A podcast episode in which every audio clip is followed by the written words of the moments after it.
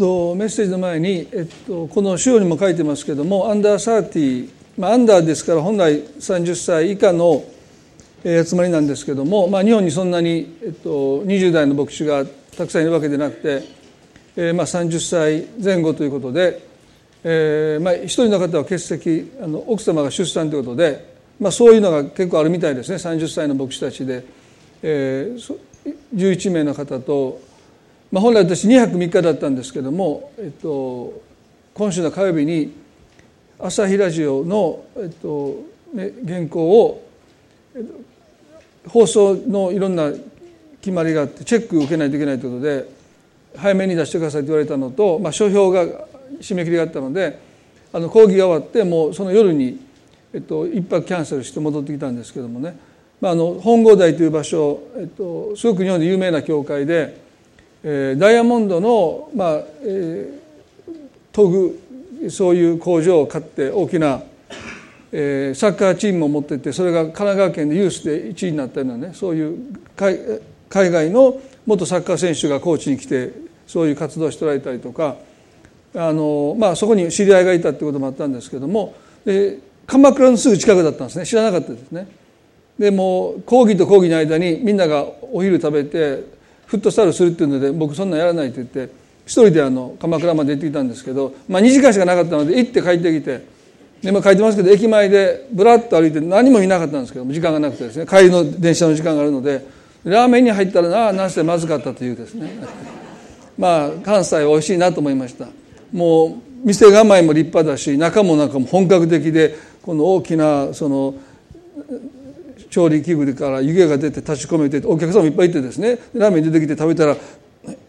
これ美味しいのか。マルちゃんラーメンとあんま変わらんのかな思いながらですね。まあそんな感じで何のあの電車乗って帰ってただけだったんで、まあ、リベンジを果たしたいなと思うんですけどまあでも次行く機会は多分ないのであのまあそんなかんだでまあでも守られてあの、まあ、受講した人たちはですね混乱したとかあの消化不良だとか好き放題言ってましたけど、まあ、彼が普段聞いてることと違うメッセージ違うことを言ってるのであのまあでも皆さん課題だからね持ち帰ってゆっくり考えてくださいって言って帰ってきました。ですからあの、まあ、私にとってはねあのいい時間でしたけど皆さんにとってはどうだったかよくわからないんですけどもまああのあまりにも苦情が出たら次呼ばれないというだけで。まあそれはそれでいいなと思いますけれども、えっと、ヨハネの15章からですね今日はえっと特に4節で私にとどまりなさい私もあなた方の中にとどまりますという箇所からイエスにとどまるということをナウエンは4つのことで、まあ、感想的な祈りコンテンプレーションというまあ言葉がありますけれどもそれは現存される私と共にいてくださる主を私たちが見つめていくという祈りなんですね。ですから天に向かって神様と祈ることも必要ですけれども今もすでに共にいてくださるその主の御臨在に私たちが気づいていくんですね。ああのエマへ向かう2人の弟子たちが一緒にイエス様が歩いてくださったということに後に目が開かれて気づきましたですね。その日々目が開かれていくという祈り、まあ、それを感想的な祈りと言いますけれども特にカトリックはそういう祈りをあのすごく大切にするので、まあ、プロテスタントはそのような祈りから学ぶべきことがたくさんまだまだあるんじゃないかなというふうに思いますよね。でまあ、そういう中でナウエンという、まあ、この人もカトリックの司祭ですけども、まあ、4つのことを言いました、ね、神様の声に耳を傾けること。神様の麗しさを仰ぎ見ること。ここまで先週お話をしました。で後半はですね、まあ、次週に伸ばしてこの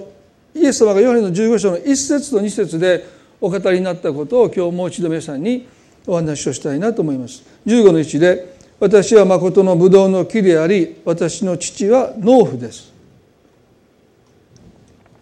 私の枝で実を結ばない者は皆父がそれを取り除き実を結ぶ者は皆もっと多くの実を結ぶために刈り込みをなさいます。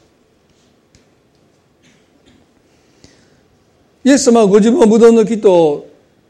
に例えて私たちはその枝であるとおっしゃったんですね。でももう一人の登場人物としてこの一節ではこの農夫なる父なる神この三者の関係性を私たちは理解することによって私たちは多くの実を結ぶものに変えられていくんだということですよね。ですからイエスに対して私たちはとどまるということが求められています。農夫なる神様にはその働きに協力的協力的な態度を取るということが求められている。ですからイエスに対してはとどまっていく。この方に信頼を寄せていく。重荷を委ねていく。まあさまざまなその関係においてよりつながっていく親密になっていく、ね、そういう一つの営みと農夫なる父なる神様の働きに私たちは心開いて協力的になっていくということ。この二つをもってして枝出る私たちが多くの実を結べるんだとイエス様おっしゃったんですね。ですからこのイエスにとどまるということを、まあ、次週からも少しお話をしますけども今日はですねこの農夫とイエス様おっしゃった父なる神様の働き、まあ、言い換えればその枝を剪定するという働きですよね。ですから農夫はその農園を歩き回りながらその木々を剪定していくですね。そういう働きに私たちがいかに心開いて協力していくのかということが私たちが多くの実を結んでいくということにおいて大切な欠かせないことなんだということを、まあ、このイエス様が15章の一節と二節でお話になっているでそのことを少しご一緒に考えていきたいなと思います。枝であるキリスト者が多くの実を結ぶ秘訣はイエスにとどまるということともう一つはですねそのブドウの木の養分まあ、養分がなければ実を結べないのでその養分を最大限に実を結ぶことに用いていくということです。私たちがイエスにとどまることによってより深く太くその養分を受け取りますよね。でここで受け取ったその養分をエネルギーを実を結んでいくことに全て使えたならば私たち多くの実を結びます。当然ですよね。でもどこかでそのプロセスにおいて私たちはその養分をエネルギーを無駄にしています。でこの無駄をなくしていくということについてイエスはここで話しておられるんですね。でその無駄をなくしていくために、まあ、園芸する人は剪定をしますよね。そうじゃないと余分なところに養分が分散されて本来もっと実を結ぶ木なのに最小限の実しか結べない。そういうことを皆さん私たちはこの農業の世界ではある程度理解してますけれどもイエスは私たちを枝に例えた時にクリスチャンとしての営みにおいてもそのことは当てはまるんだということですよね。ですから今日皆さんとこのブドウの木なるイエス様から私たちが日々受け取っているその養分をより深く太く受け取るためにはとどまるということをさらに学んでいかないといけないんだけどももうすでに受け取っているその養分を無駄にしていないのか私は何のために使ってるんだ？そのことについて共に考えたいと思います。まずここで2節で私の枝で実を結ばない者は皆父がそれを取り除きと書いてます。実を結ぶ者は皆もっと多くの実を結ぶために刈り込みをなさいます。農夫なる父なる神の働きは2つの言葉で表現されてますね。それは取り除くという言葉と刈り込むという言葉です。今日そのことを皆さんねぜひ覚えて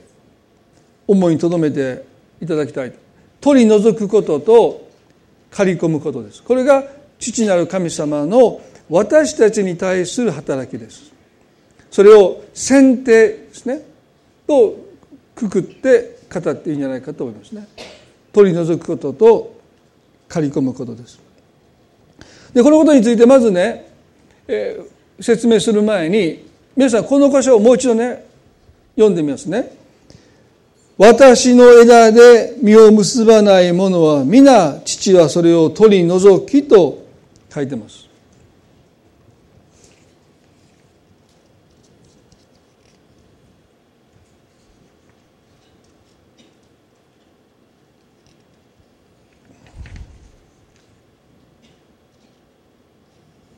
ここでね皆さんね。ある人はこの聖書の言葉を読んでクリスチャンで実を結んでないクリスチャンはブドウの木なるイエス様から取り除けられるんだ、まあ、そう読めますよね。私の枝で実を結ばない者は皆父がそれを取り除き。ですから父なる神様は実を結んでいるクリスチャンと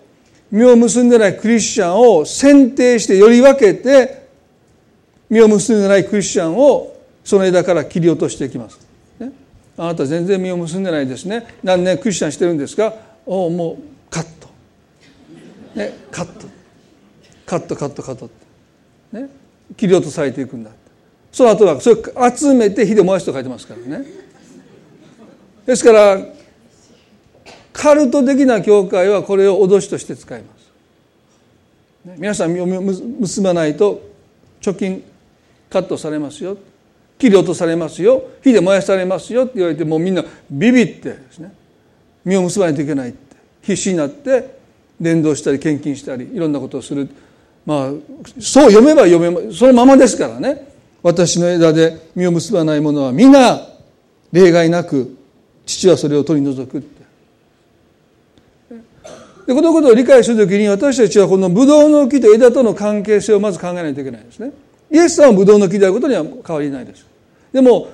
あなた方はその枝ですおっしゃったときにブドウの木なるイエス様に私たちクリスチャン一人一人は一本の枝としてつながっているのかどうか。そういう考え方もできますね。ブドウの木のイエス様に、皆さん一人一人が一本の枝としてイエス様につながっていると皆さん考えてくださいね。そしたら、実を結んでない枝は貯金ですよ。ね。あ、実を結ぶ、実を結ばない枝イコール、一人一人のクリスチャンになっちゃうんですね。ブドウの木に一人一人が枝として一本の枝としてつながっているならばそうなります。そう読めます。でも、ブドウの木と枝との関係性はですねイエス様がブドウの木でその全ての枝は私たちなんです一人一人じゃなくて私なんですねですから実を結ばない枝っていうのは私の中に実を結ばないものがあるということですでそれを神様は取り除いてくださるんだという意味ですですから皆さんが一本の枝で、ね、ああのクリスチャンはたくさんの実を結んでるからイエス様につながってますます実を結んでいくけど私は全然実を結んでないからいつ切られるんだって、ね、いつ神様がもう選定して貯金とされるのかって怯えながら生きていく必要はありません。ね、ブドウの木につながっている全ての枝が私なんです。でその中には実を結んでいる枝もあれば全然実を結んでない枝もあって神様がイエス様から頂いている養分を、ね、無駄にしないために枝を実を結んでない枝は切り取ってくださるんだでここで言うまあ私ねあの園芸全然好きじゃない好きじゃないというか園芸まあ興味がないと言ったら園芸好きな人この中に何人かおられるの知ってるのであのよく分かんないのであの調べたんですねそしたらこの実を結ばない枝の一つは、まあ、枯れ枝だそうですよね。でどうして枝が枯れてしまうかというと、まあ、虫害虫のせいもあるんだけども枝枯れ性病なんとか なんとかってそんな中ちょっとよく要はもう何かあの病気になってそしてまあ例えば一本の枝だけが枯れてしまう。ですね。だからもう他の枝はたくさんの実を結んでるんだけどその菌に侵された枝はもう枯れてしまって枝をあの実を結ばないんだってね。で私ねこの枝枯れ性病菌です。そう書いてますね多分。あ病害です。枝枯れ性病害という、まあ、これは、まあ、罪と言ってもいいんじゃないかなと思いますね。で私たちはイエス様によって救われて罪許されて清められたと聖書は書いてますけどもでもそれでも私たちの中にやっぱり罪があって許されてるんだけども罪があるんですね。ですからその罪というものがですね私たちをもってして多くの実を結ばせないでいるということなんだろうと思いますね。で私たちが今日このヨハネの15章で罪を考えるときに霊的な問題としてでもなくて道徳的な問題としてでもなくて一つのエネルギーという側面から罪を捉えることが必要だと思うんですね。もちろん罪というのは霊的な問題です。神様との隔ての壁になってしまいますね。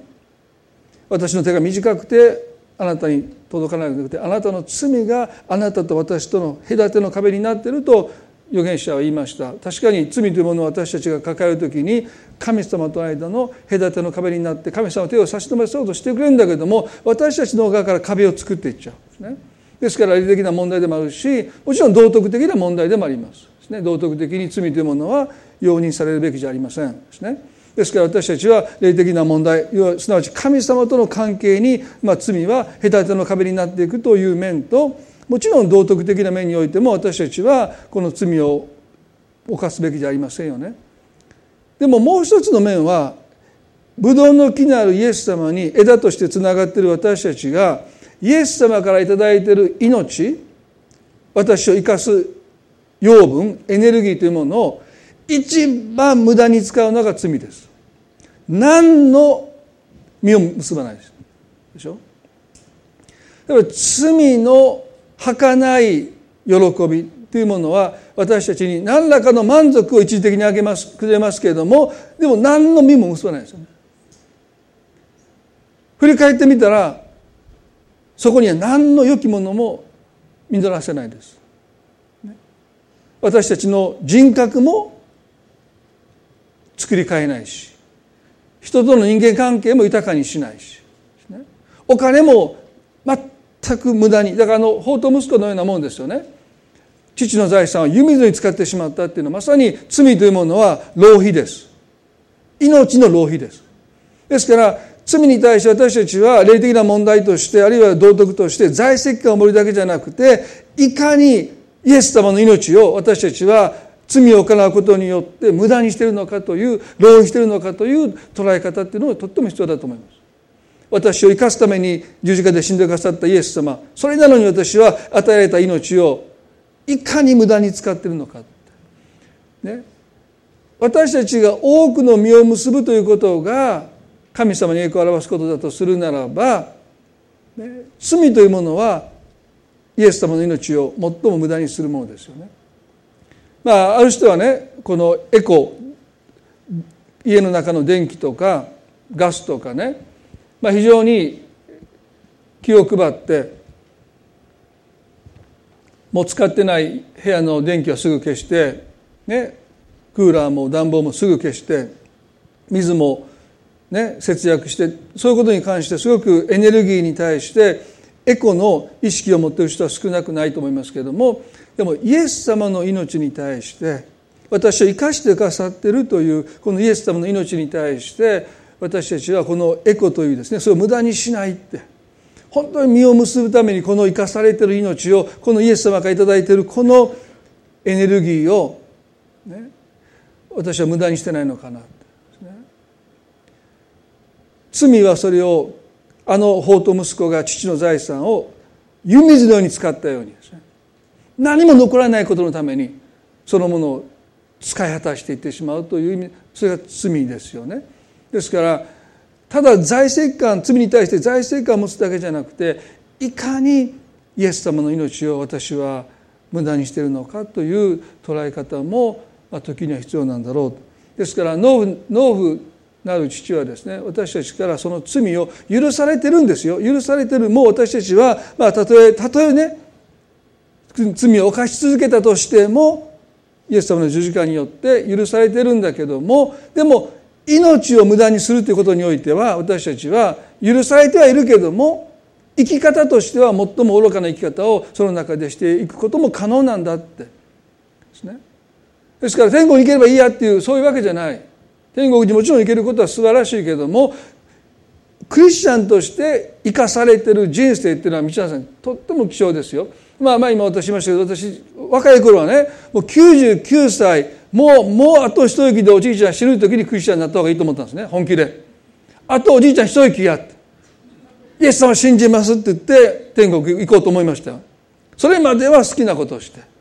ね、もう教会に縛られたくない。ね、クリスチャンの価値観に縛られたくない。って言いながら私真面目でした。割と。今から思えばね。お酒も飲まなかったしお酒一滴飲んで苦しんで苦しんで苦しんで地獄だって悩んでたぐらいですからね。まあ放蕩できなかったんですよ。あの根性ないから、まあ、近所を散歩したぐらいですよね。そんな遠い国までよう行きませんよね。もう近所をぐるって行ってなんか放蕩した気分になってましたけど。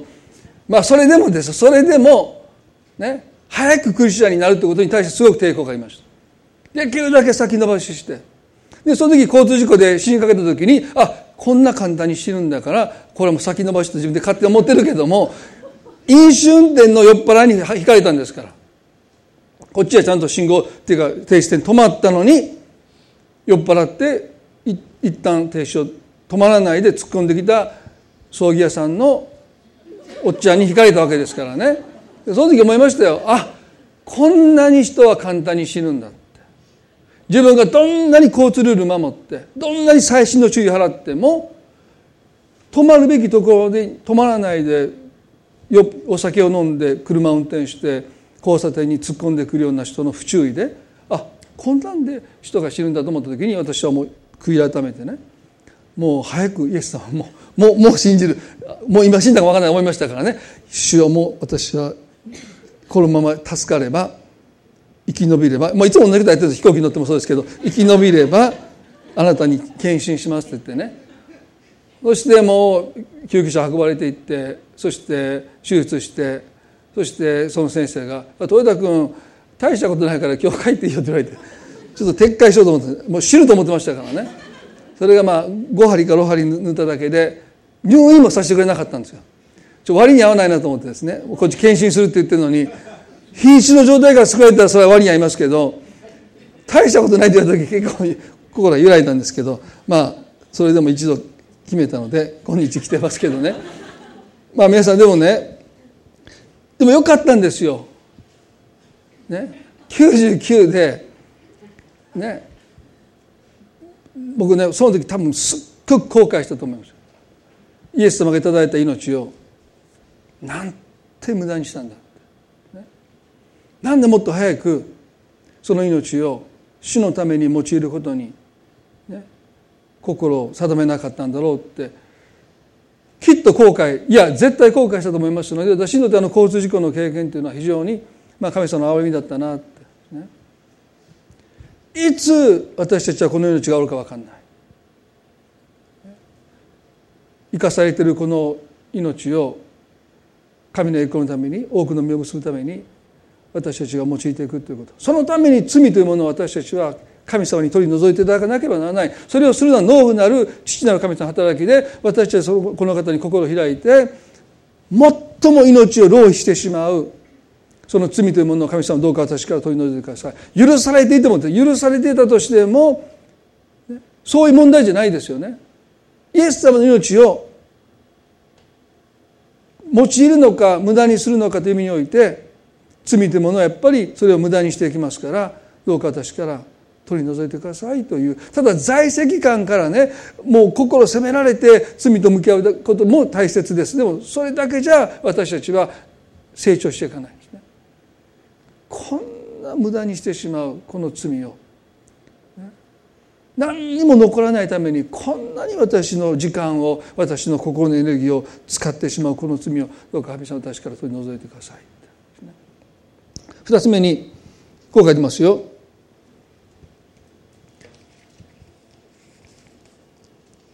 15の2でね私の枝で実を結ばない者は皆父がそれを取り除き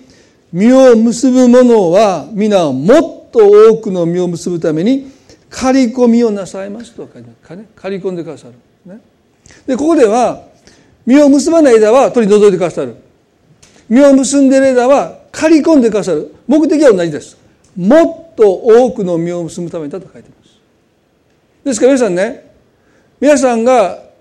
実を結んでいるクリスチャンとしても神様はあなたがもっと多くの実を結べると信じておられます。あなたが信じてなくても。そのために刈り込みということをしてくださる。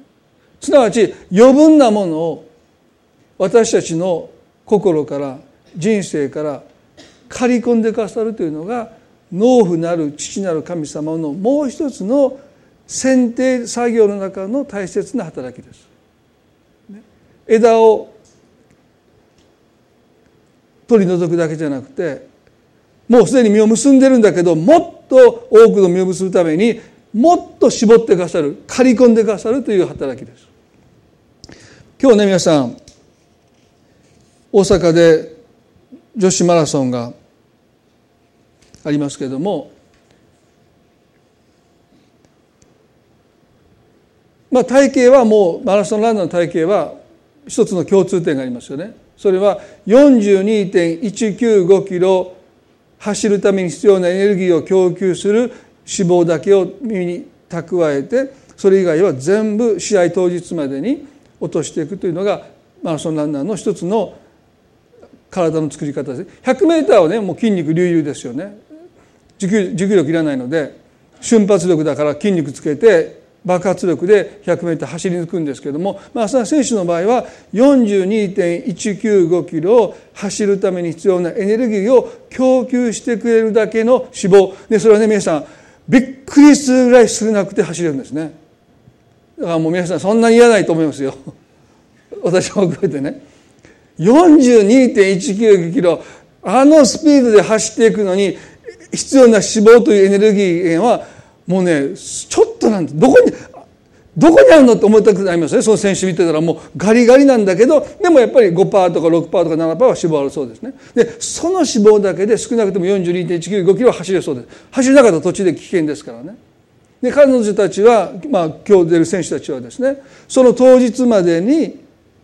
本当に必要な脂肪まで体を絞っていってそうじゃないとそれ以外の脂肪は重荷で体が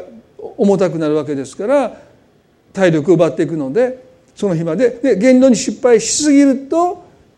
やっぱエネルギー不足で走れなくなって。だから本当に調整っていうのは大変なんですけどもここでイエス様はですねそれをしてくださるのは私じゃなくて父なる神様だって。私たちの心に罪ではないけども重荷になっているものを刈り込んでくださるのは父なる神様の働きです。ヘブル書の10人のうちにこう書いてます。このヘブル書の10人章の一節は長距離ランナーのことを思い描きながらこの著者は私たちにこう言うんです。こういうわけでこのように多くの証人たちが雲のように私たちを取り巻いているのですから私たちも一切の重荷とまつわりつく罪とを捨てて私たちの前に置かれている競争を忍耐を持って走り続けようではありませんかここに長距離ランナーが栄冠を手にするために捨てないといけない二つのことが書いてます。一切の重荷とまつわりつく罪です。まさにヨハネの15章で農夫なる父なる神様がその木を剪定するときにその木から取り除こうとするのは枯れた枝、ね、罪と余計な枝。不必要な枝です。枯れてはいないんだけども不必要です実を結んでいるその枝がもっと多くの実を結ぶために養分が余計に取られるその不必要なものを選定する切り取るということですね。マラソンランナーも全く同じです。42.195キロ走るのに不必要な脂肪を落としていくということとですね。そのことはこの重荷という表現です。それはこの信仰のレースを走っていくことにおいて、ね、私にエネルギーを供給するどころか私のエネルギーを奪っていくもの。それが重荷です。あなたの心のエネルギーを実を結ぶためにあなたがそれを用いる前にもうすでにあなたの心のエネルギーを奪い取ってしまうのが重荷です。でこの重荷が何かというと心配です。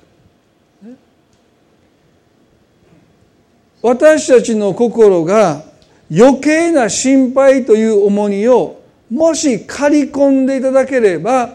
私たちはもっと多くの実を結ぶことができる。そうイエスはおっしゃってる。皆さん心配ですね。心配そのものが決して悪いわけじゃない。例えば親が子供のことを心配する。熱があっても大丈夫大丈夫って言って学校に行きなさいっていうのはよくないかもわかりませんね。それから36度ちょっとやったらいいかもわかんないけど39度8分。まあ大丈夫大丈夫。40度以下やったらもう、まあ、死死にはせんって。もうお母さん働いてるしもう学校行ってって。それはちょっとダメだと思います、ね、ですから心配ってものは別に悪いわけじゃないんだけども重荷になったらそれは私たちのエネルギーを奪ってしまいます、ね、ですから心配をどう見分けるかというとそれが愛から生まれた心配は心遣い気遣い配慮という心配です恐れから生まれた心配はイエス様がおっしゃるところの重荷ですですから皆さんね多くの実を結びたいと思うならば私たちは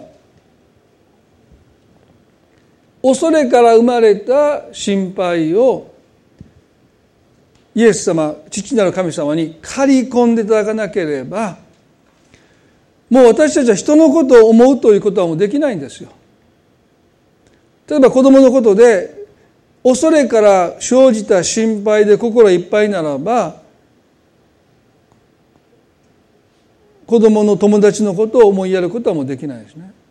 あるいは兄弟クリスチャン同士の人のことに心を配る配慮する心を向けていくということももうできないもういっぱいいっぱいですもうその重荷を抱えているだけでもう私はいっぱいいっぱいでもねその重荷をどんなに抱えても頑張ってみても恐れから生まれた心配である限りそれは何の実も結ばないですよね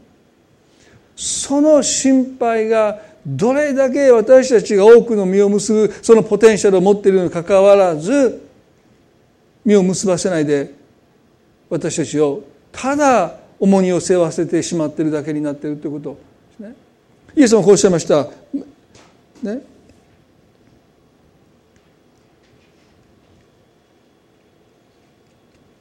あごめんなさい。第一コリントの。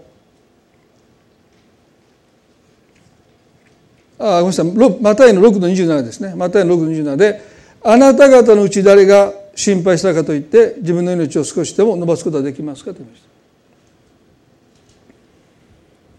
あなた方のうちで誰が心配したかといって自分の命を少しでも伸ばすことができますかとおっしゃったんですね。皆さんね私の願いは神様の前に出て神様もし私の中にあなたに借り込んでいただかなければならない余計な心配重荷となる心配すなわち恐れから生じた心配が私の心の重しになっているならばもう私は他のことを考える余裕がゆとりがありません。もうそのことにいつも心奪われてそのことをいつも考えてですねもう他の人のことをあるいはより多くの実を結んでいくことのために心がもう全くと言ってほどもう向かわないですよね。例えば伝道なんてそうでしょ。自分のことで精一杯だったらもう伝道が絶対できないですよね。人のことがちょっと神様勘弁今ちょっと勘弁してください。ね、もう少し待ってください言いながら結局は私は死ぬまでそう言い続けるわけですからね。ですから私たちは神様前に出て、ね、刈り込むのは父なる神様の働きですから枝が枝で自分で刈り込めないですやってみてください。やってみてください皆さんね。枝が枝で自分を刈り込んでいく。想像がつかない。できないですよ。でも多くのクリスチャンやろうとしてるんですね。自分で自分を刈り込もうと。そんなのできないんですよ。だから私たちは神様の前に心を開いて神様私の中で恐れから生じた心配でそれが重荷になって重しになっている心配があるならば私はそれを判断できないし自分ではどうすることもできません。でも刈り込むのはあなたで書いてますから。刈り込んでくださいって。もっとこの心配をゼロにならなくても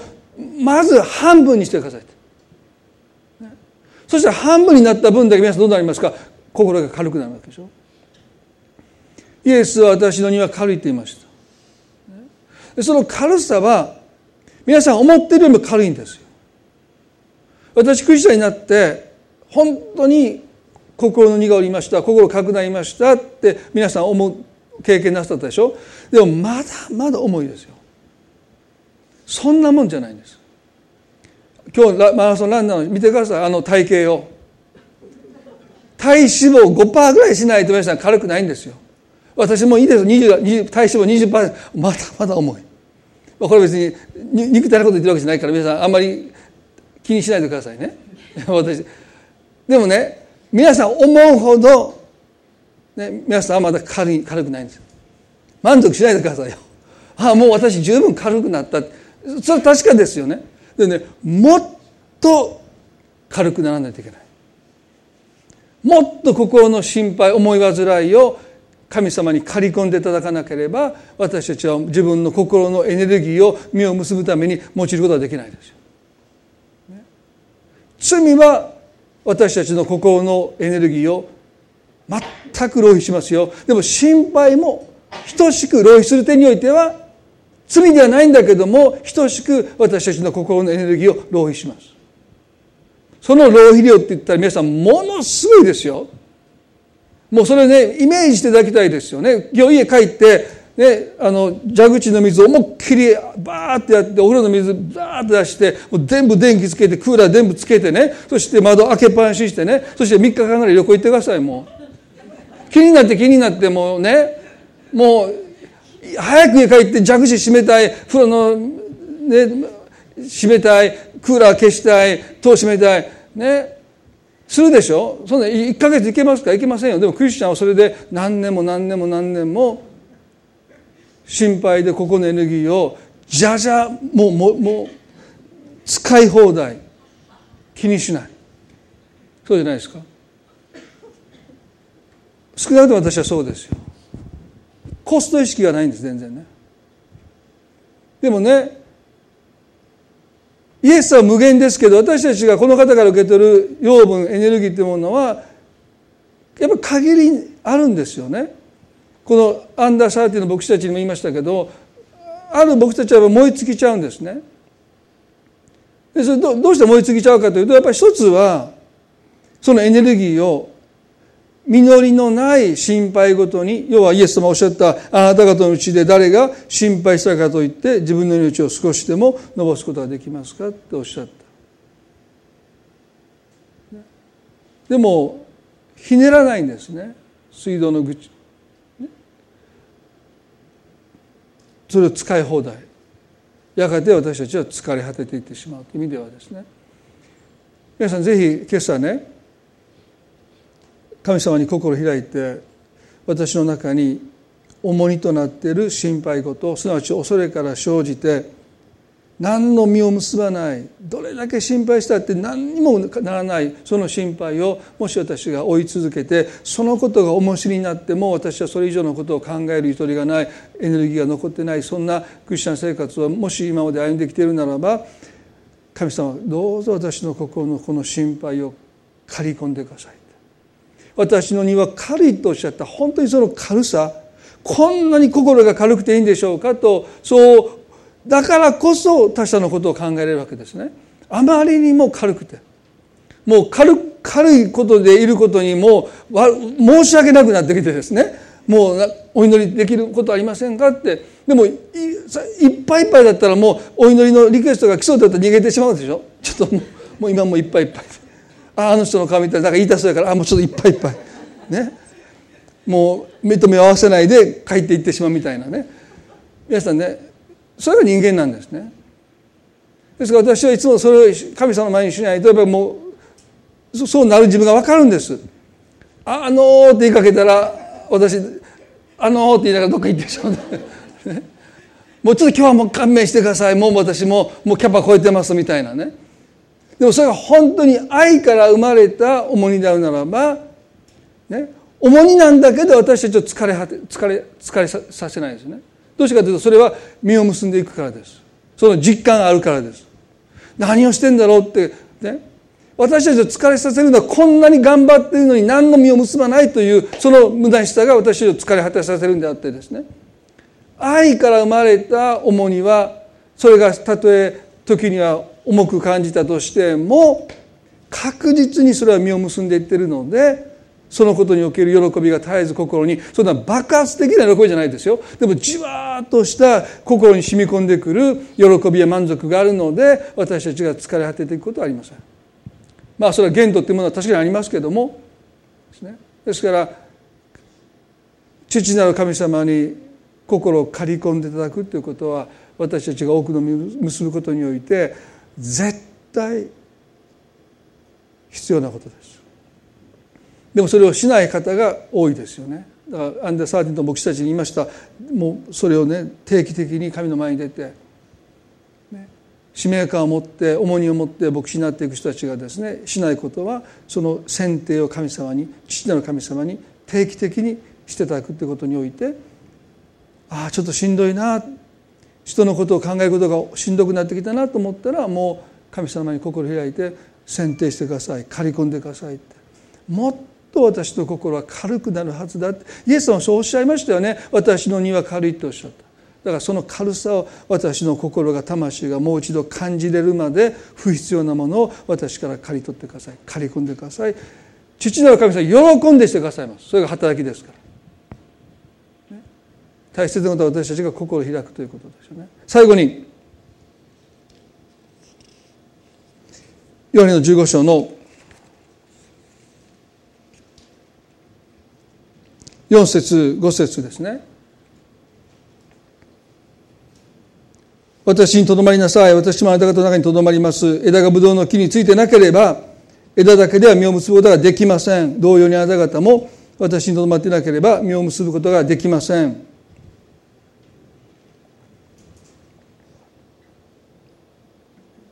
また15の5節では私はブドウの木であなた方は枝です。人が私にとどまり私もその人の中にとどまっているのならそういう人は多くの実を結びます。私を離れてはあなた方は何もすることができないからですとイエスはここでできないできないできないと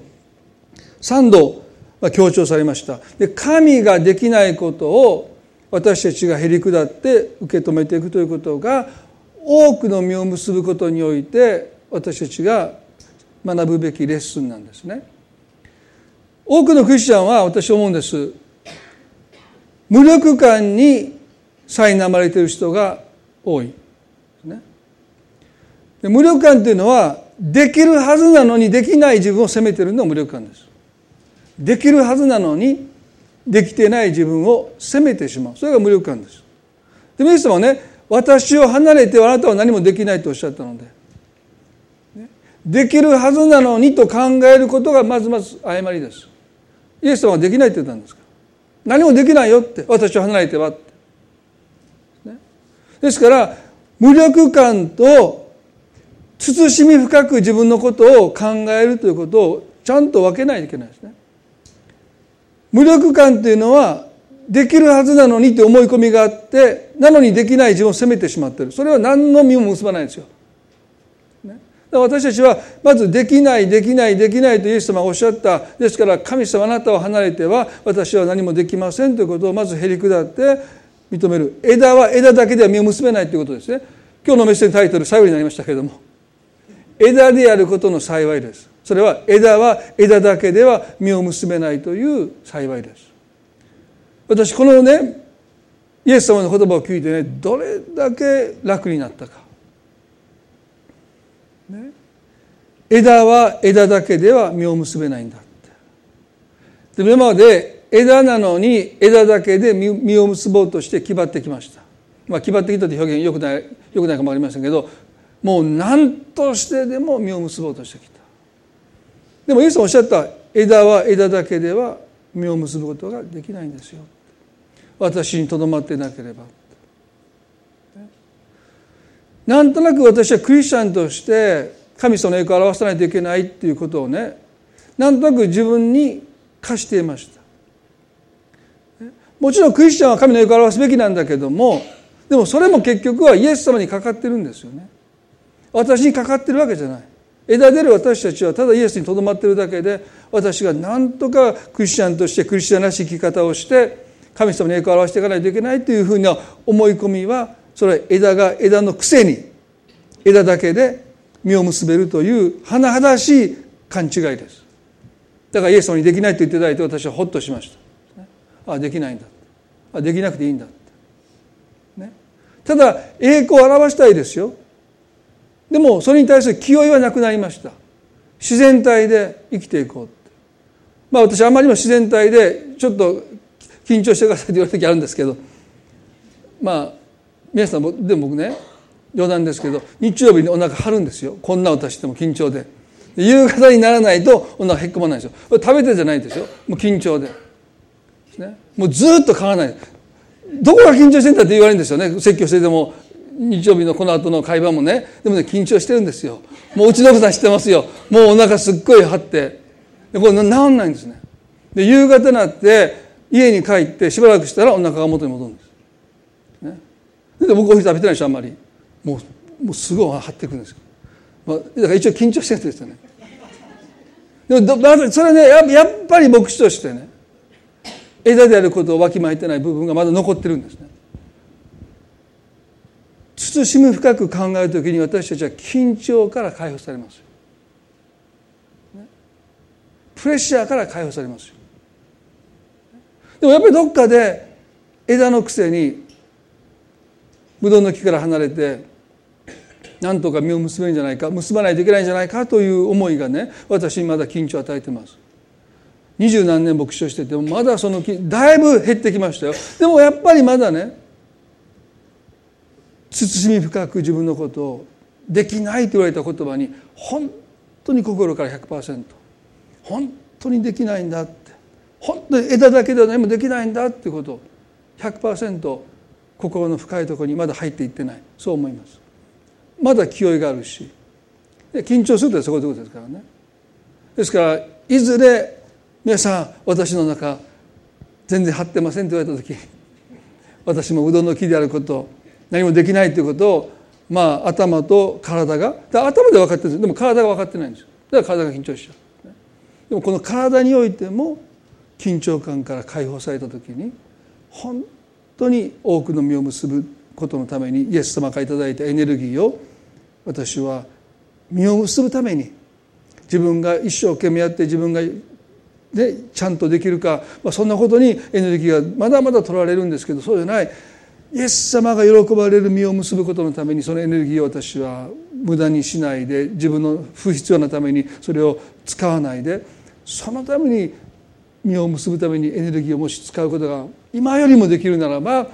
もっと多くの実を結ぶものに変えられていくんだろうそう思いますそれが私の願いです。そして皆さんの願いであってほしいと思います。今日のブドウの木そして枝である私たちそして農夫なる父なる神様この三者の関係性このことを私たちはもっと深めていきたい。そのためにはもっとイエスにとどまっていきたいしもっと私たちは選定されたい刈り込んでほしい。もう罪を取り除いていただいて余計な心配をイエス様どうぞもっと刈り込んでください。そして無力感ではなくてね本当に自分のことを慎み深く枝であることを慎み深くそしてその枝であることの幸いに目が開かれてきた。プレッシャーや緊張から解放されてあなたがあなたの自然体の姿で自分をよくも見せようともする必要もなくそのままでイエス様言ったんです。私の話した言葉によってあなたも清いのですともおっしゃった。もう私たちはそのまま自然体で実を結ぶようにもうすでにイエス様にしていただいているんだ。その私たちがもっと刈り込んでいただくことによってさらに多くの実を結んでいくものになっていきたい、ね、そのことに私たちができることは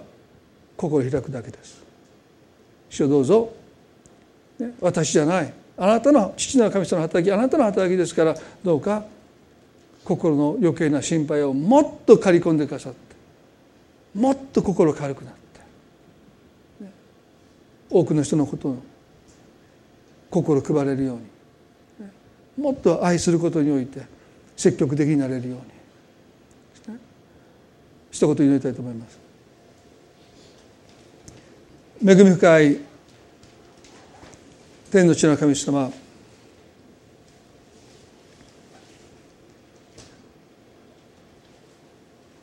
今朝私たちは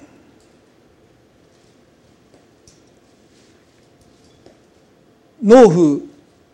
なる父なる神の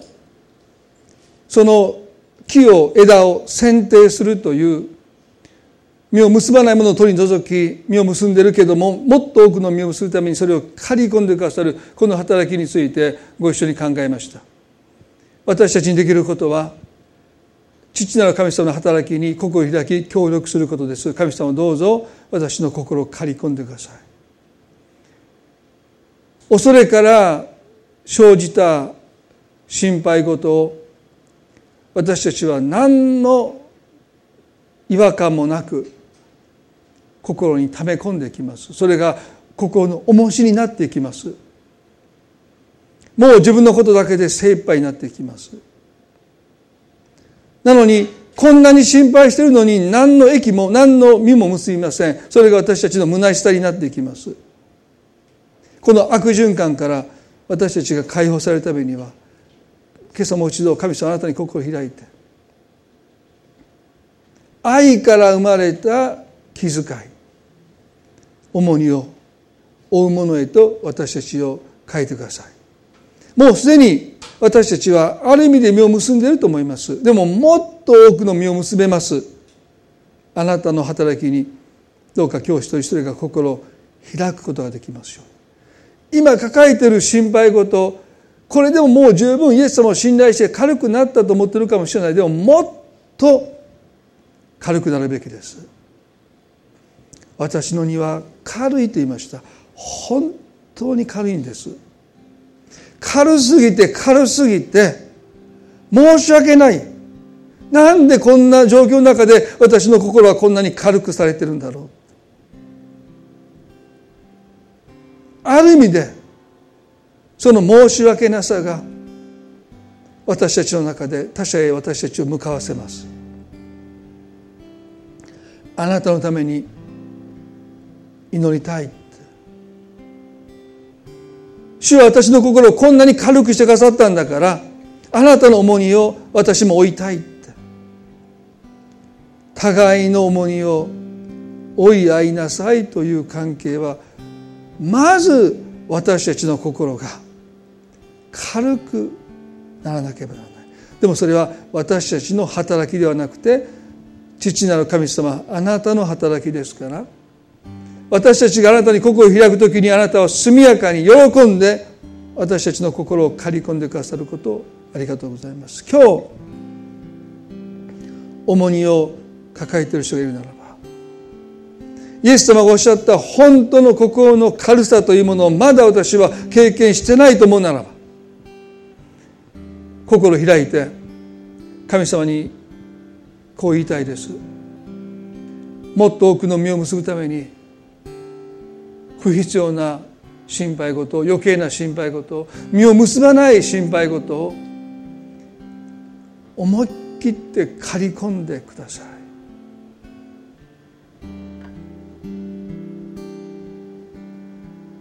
主は喜んで速やかに刈り込んでくださいます。神様あなたに生かされているこの命このあなたから与えられている命を実を結ぶために賢く用いる私たちとますます変えられますように。あなたが今日一人一人に語っててくださると信じます。どうか引き続きあなたが農夫としての働き選定する働きを持って私たち一人一人を整えてください。もっと私たちは整えられる必要があると思います。もっと刈り込まれる必要があると思います。主をどうぞその働きを私たちは歓迎します。イエス様ブドウの木として私たちにいつも命を与えてくださっていることをありがとうございます。あなたがいただいた命を愛するエネルギーにもっともっと私たちはそれを用いることができますように。ただ罪意識からじゃない。あなたから頂いているこの命を賢く用いたい。その願いを私たちにお与えください。あの法と息子のに父の財産を湯水のに使うあの愚かな心がまだ私たちの中にあるならばどうかその愚かさを取り去ってくださるように祈ります。今日の礼拝を感謝します。愛する私たちの主イエスキリストの皆によってこの祈りを見舞いにお捧げいたします。アメン。それでは皆さん立ち上げていただいて賛美を捧げたいと思います。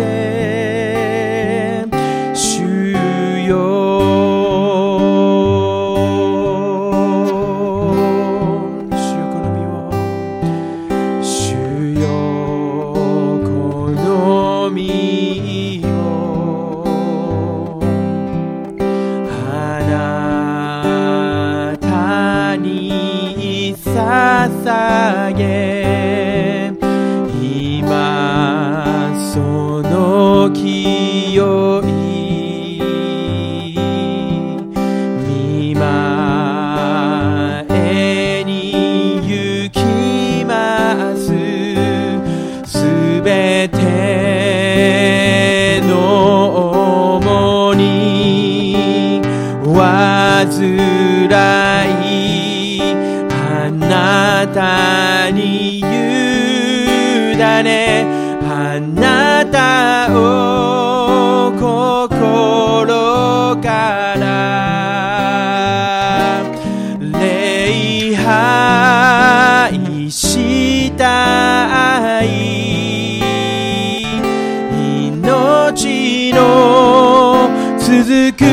限り私のすべてであなたをあなたを心から礼拝したい。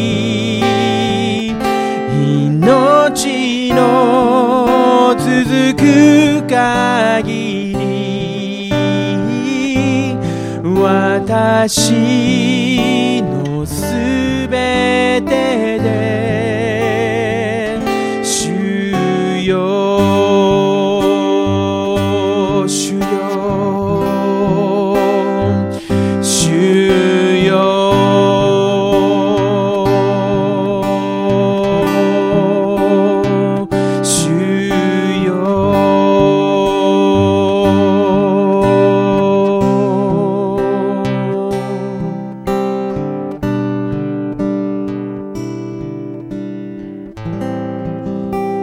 く祈ります。皆さんの中で心配をもちろん私たちを重に下ろすという決断も必要ですが自分でもうどうすることもできないで苦しんでもう心のキャパを超えて心配が重しになって積極的に夢を持ったり幻を持ったりビジョンを持ったりもうできないで何とかやり過ごしていく。心配していることがただ起こらなければもういい。そんな気持ちになっているならば私たちは実を結べません。今日神様があなたの心を締めているその心配を今日刈り込んでくださることを祈りたいです。皆さんの中で今日神様も私はもうこの心配を自分ではどうすることもできない。だから神様刈り込んでくださいと心を開いてあなたにお願いする人はどうぞ最後一緒に祈りたいですどうぞ心を開いて刈り込んでいただきたい。神様が今日あなたの心を軽くしてくださることを信じます。一緒にここで祈ってください。あなたの言葉でもいいです。神様はどうか。私の心にあるこの心配をもう私はまとわりつく罪とともに一切の森を捨てると捨てなさいとあります。忍耐の限りを尽くせなくなっていく疲れてしまうのは私たちはこの重荷を背負ってるからです。今日神様借り込んでください。愛から生まれた重荷だけを私は背負っていきたいです。主よどうぞ。私はあなたに今日心を開きます。神様借り込んでくださることを感謝します。私の技でありません。あなたの働きです。主よあなたがそうするとおっしゃいました。どうぞ今私の心に神様やあなたがそれことを成してくださることを祈ります。心が軽くされることを信じます。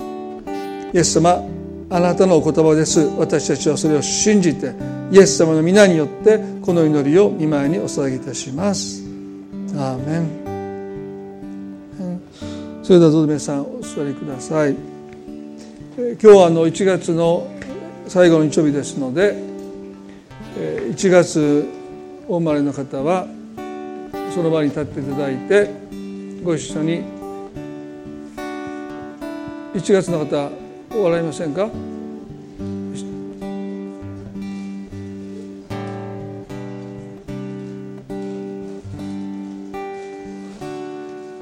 それでは皆さんでお祝いしましょう Happy birthday to you Happy birthday dear 皆さん Happy birthday おめでとうございます。それでは互いに挨拶を持って礼拝を終わっていきたいと思います。